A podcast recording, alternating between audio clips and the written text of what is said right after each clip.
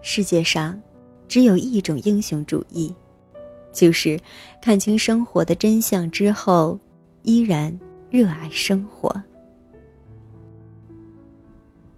柴静在《看见》中曾写道：“有些笑容的背后，是咬紧牙关的灵魂。”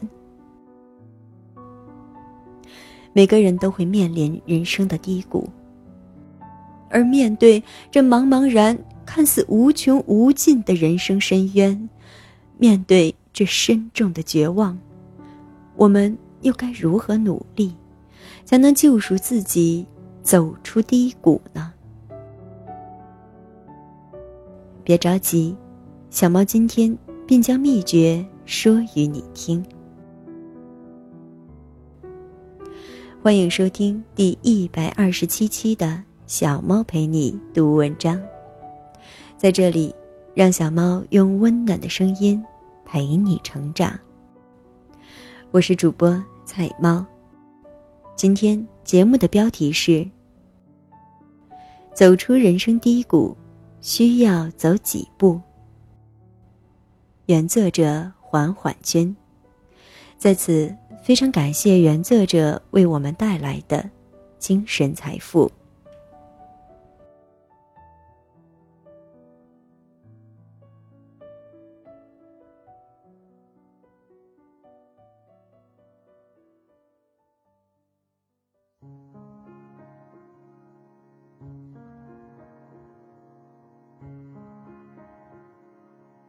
走出人生低谷，需要走几步？知乎上有这样一组问答：问，如何走出人生低谷？答，多走几步。对于已走出人生低谷的人而言，这样的回答很经典，有点道家哲学中“大道至简”的意味。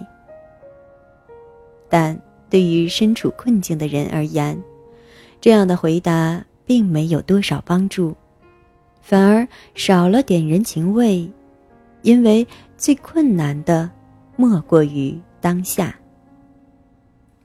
比如说，你一直找不到好工作，你问朋友怎样才能找到合适的工作，朋友却安慰你说：“hold 得住，再多找找。”可是，你明明找了那么久。都没有成功，所以才有了当下的痛苦。所谓的再多找找，究竟什么时候是个尽头？又或者说你失恋了，朋友安慰你说：“你值得更好的人，或者是下一个会更好。”但是，相比于下一个。你是不是更想抓住当下爱着的这一个呢？只有当你有了满意的工作，有了更好的另一半，过上了更好的生活之后，再回头看看，才能云淡风轻，或是谈笑风生。事实是，那些有故事的岁月，都曾是。痛苦的当下，只有熬过去了，才会觉得美好。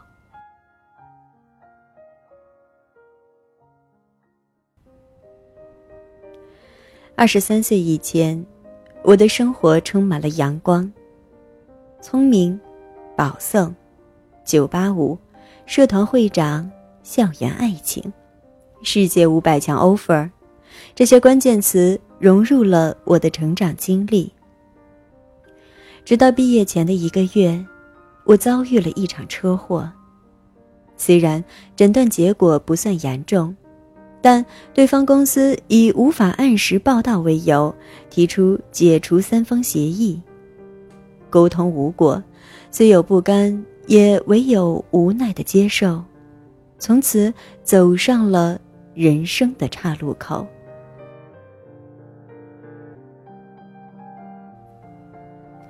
几个月后，身体康复，可各大公司早已结束了应届生的招聘，而社会招聘又要求有工作经验，我进退维谷。人才市场就像是个菜市场，而我则是那个过了季的大白菜，廉价的把自己卖给了一家数码公司，而岗位是销售。从世界五百强到去数码城站柜台，这画风变得太快太突然，真该为我配点背景音乐，比如。《红楼梦》插曲《葬花吟》之二胡版。那时候是二零零八年，成功学大红大紫。我白天在数码城卖 MP 三，晚上参加公司的培训。说是培训，其实是向你安利成功学，比如 CEO 大多出自销售。你不成功是因为还不够努力，我们是最棒的，等等。再配上一些手舞足蹈，那阵势可不输广场舞。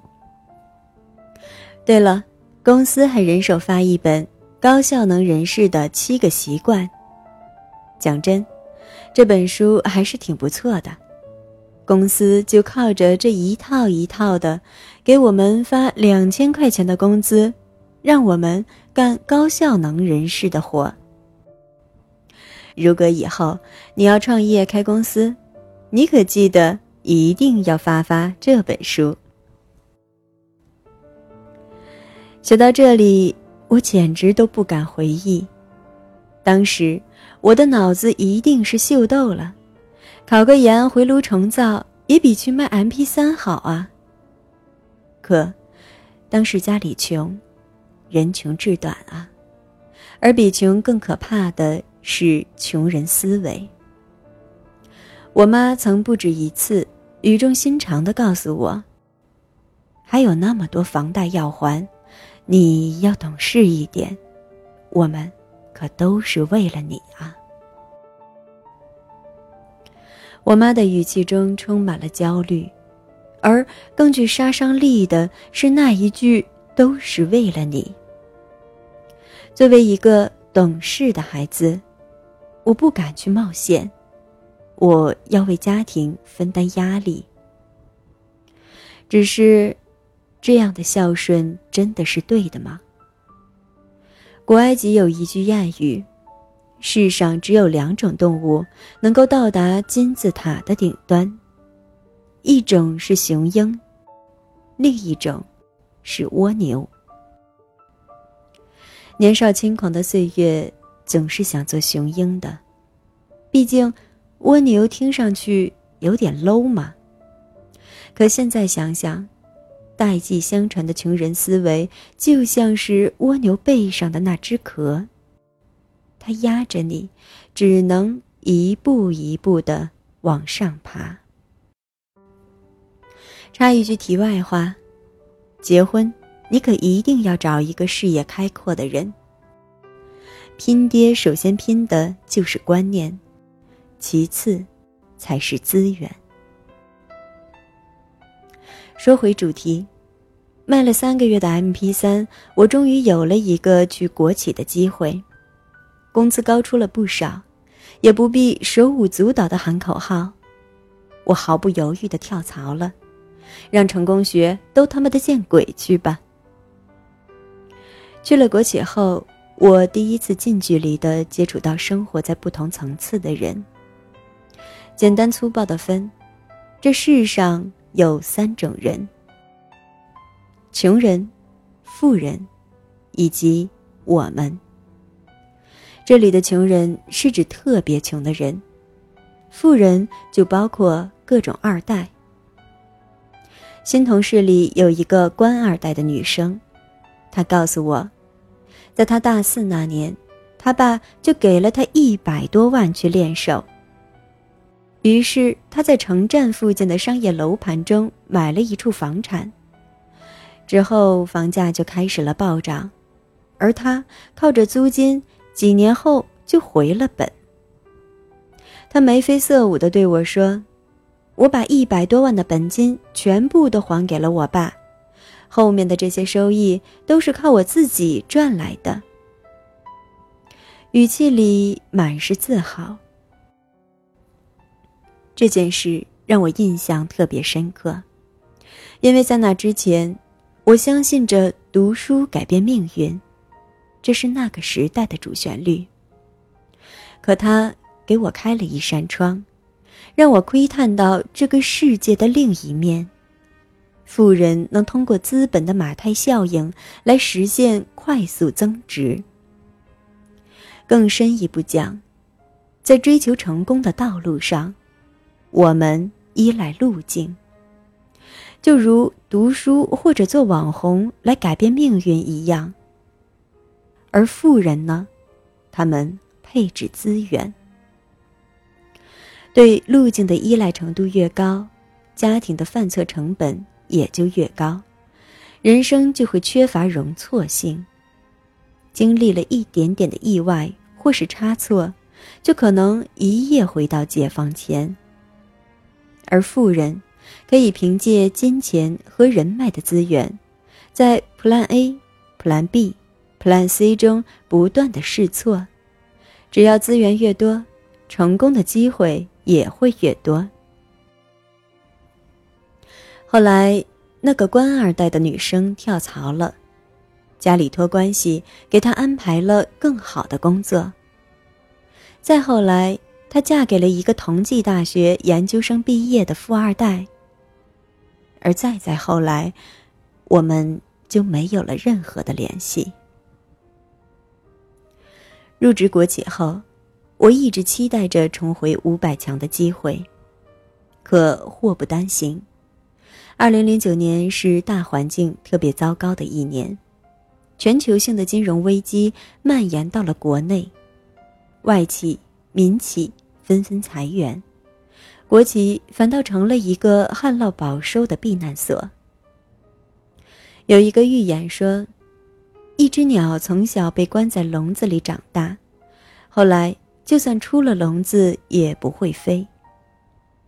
正如《肖申克的救赎》里的黑人瑞德，出了监狱后，在零售店打工，每到上厕所时都要主动向店长请示，即便店长告诉他不必这么做，可他依然会忍不住要一遍遍的请示，因为在他的心中，已然有了一只看不见的笼子。体制内是深井，体制外是江湖。在深井待久了，跳出去的机会越来越渺茫，而更可怕的是，我完全没有任何方向，不知道怎样才能改变我的现状。那些日子，每隔一两个月就会有那么一周，一边焦虑不安。一边又暗自庆幸，庆幸自己未曾变成温水中的青蛙。可这种纠结的情绪，就好像女人的姨妈痛一样，来了让人痛苦，不来，又让人惶恐。同样焦虑的还有我的前任。曾经，我俩旗鼓相当。我去世界五百强，他是携程的管理培训生。金融危机过去后，他辗转跳槽去了支付宝，路越走越宽，而我被困在深井中，慢慢变老。有过好多次辞职的念头，可依然是穷人思维在作祟：要还房贷啊，要为结婚多攒钱啊。要给家里减轻负担啊，要懂事啊。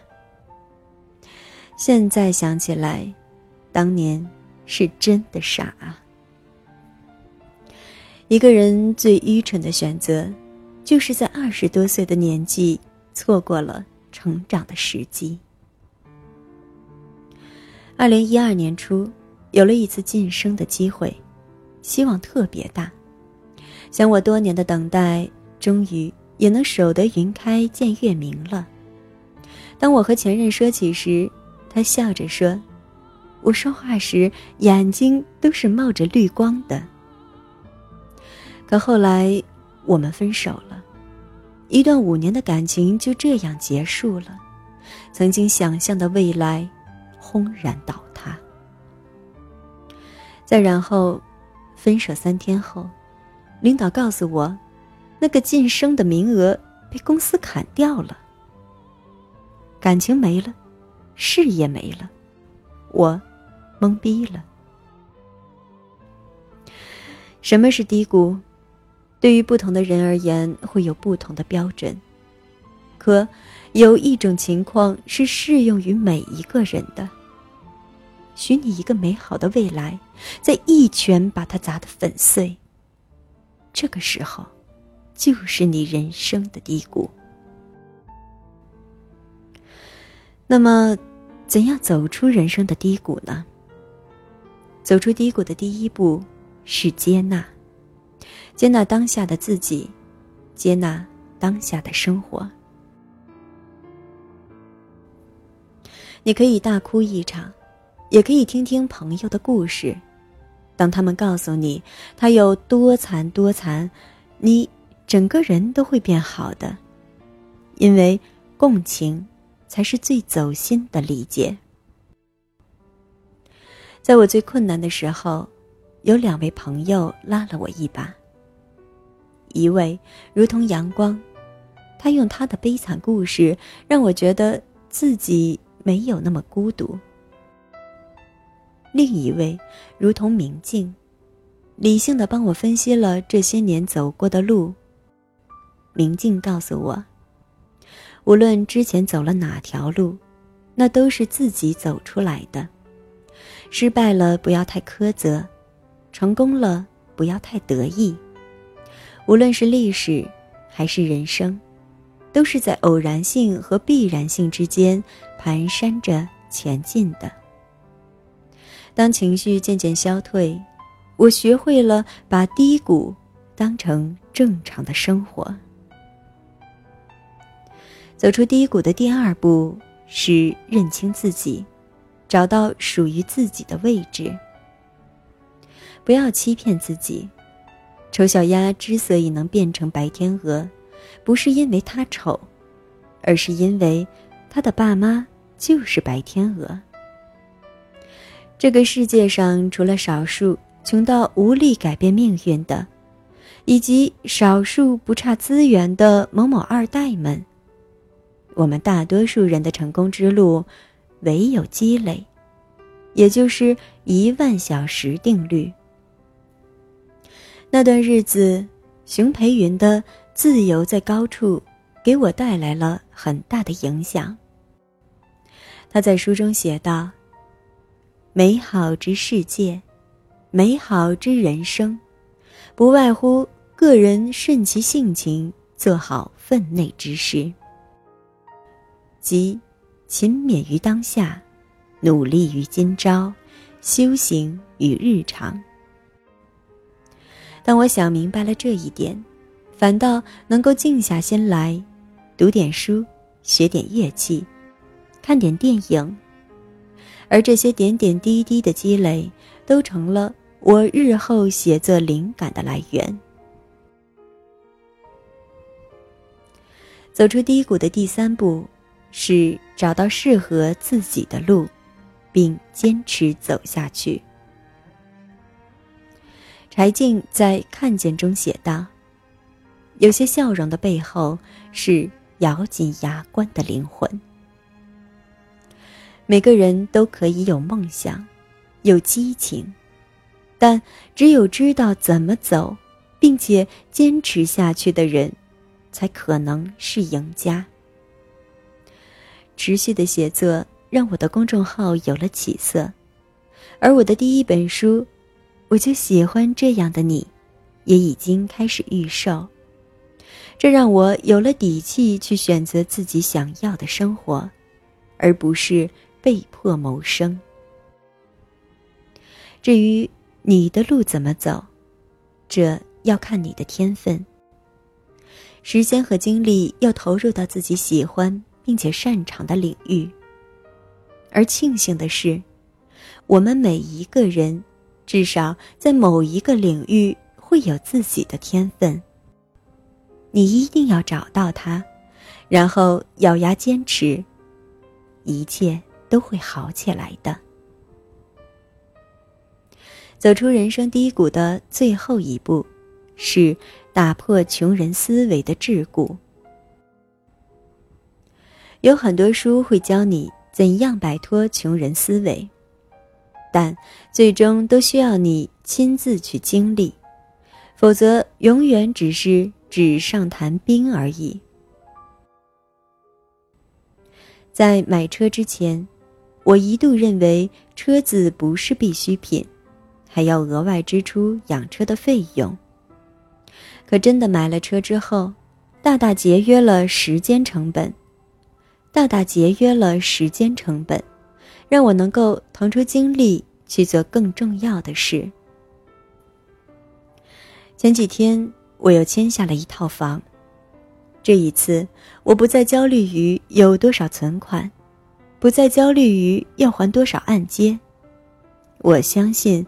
自己有赚钱的能力。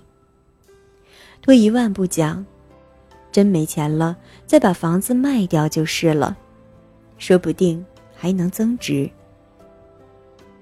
当一个人不怕没钱的时候，就是他变富的开始。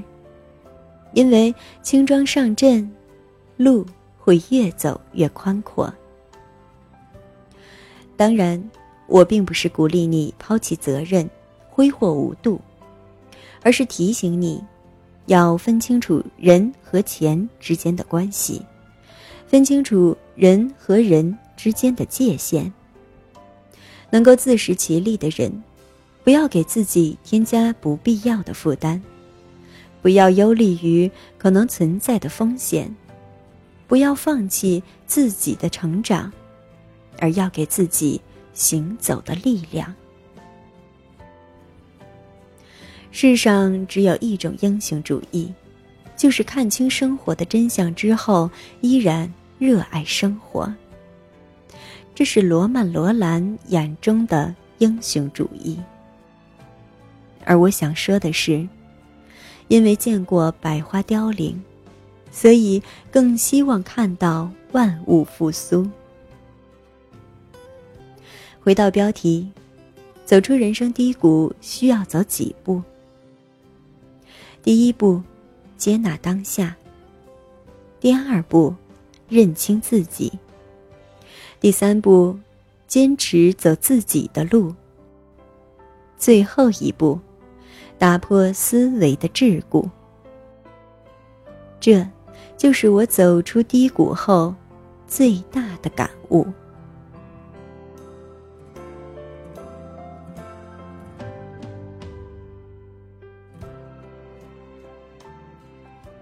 感谢大家收听本期的节目，我是主播菜菜的流浪猫菜猫，这里是小猫陪你读文章栏目。小猫陪你读文章，让小猫用温暖的声音陪你成长。如果你喜欢我的声音，欢迎在节目搜索栏搜索“菜菜的流浪猫”或者“小猫陪你读文章”进行关注。同时呢，小猫也已开通了微信公众号，搜索“菜一猫”或公众号号码“菜一猫”的全拼加 FM 即可关注小猫。有什么想对小猫说的话，都可以留言发送给我。如果小猫的节目也正说出了你的心里话，或者对你有所触动，也很期待你的转发，更多精彩与你分享。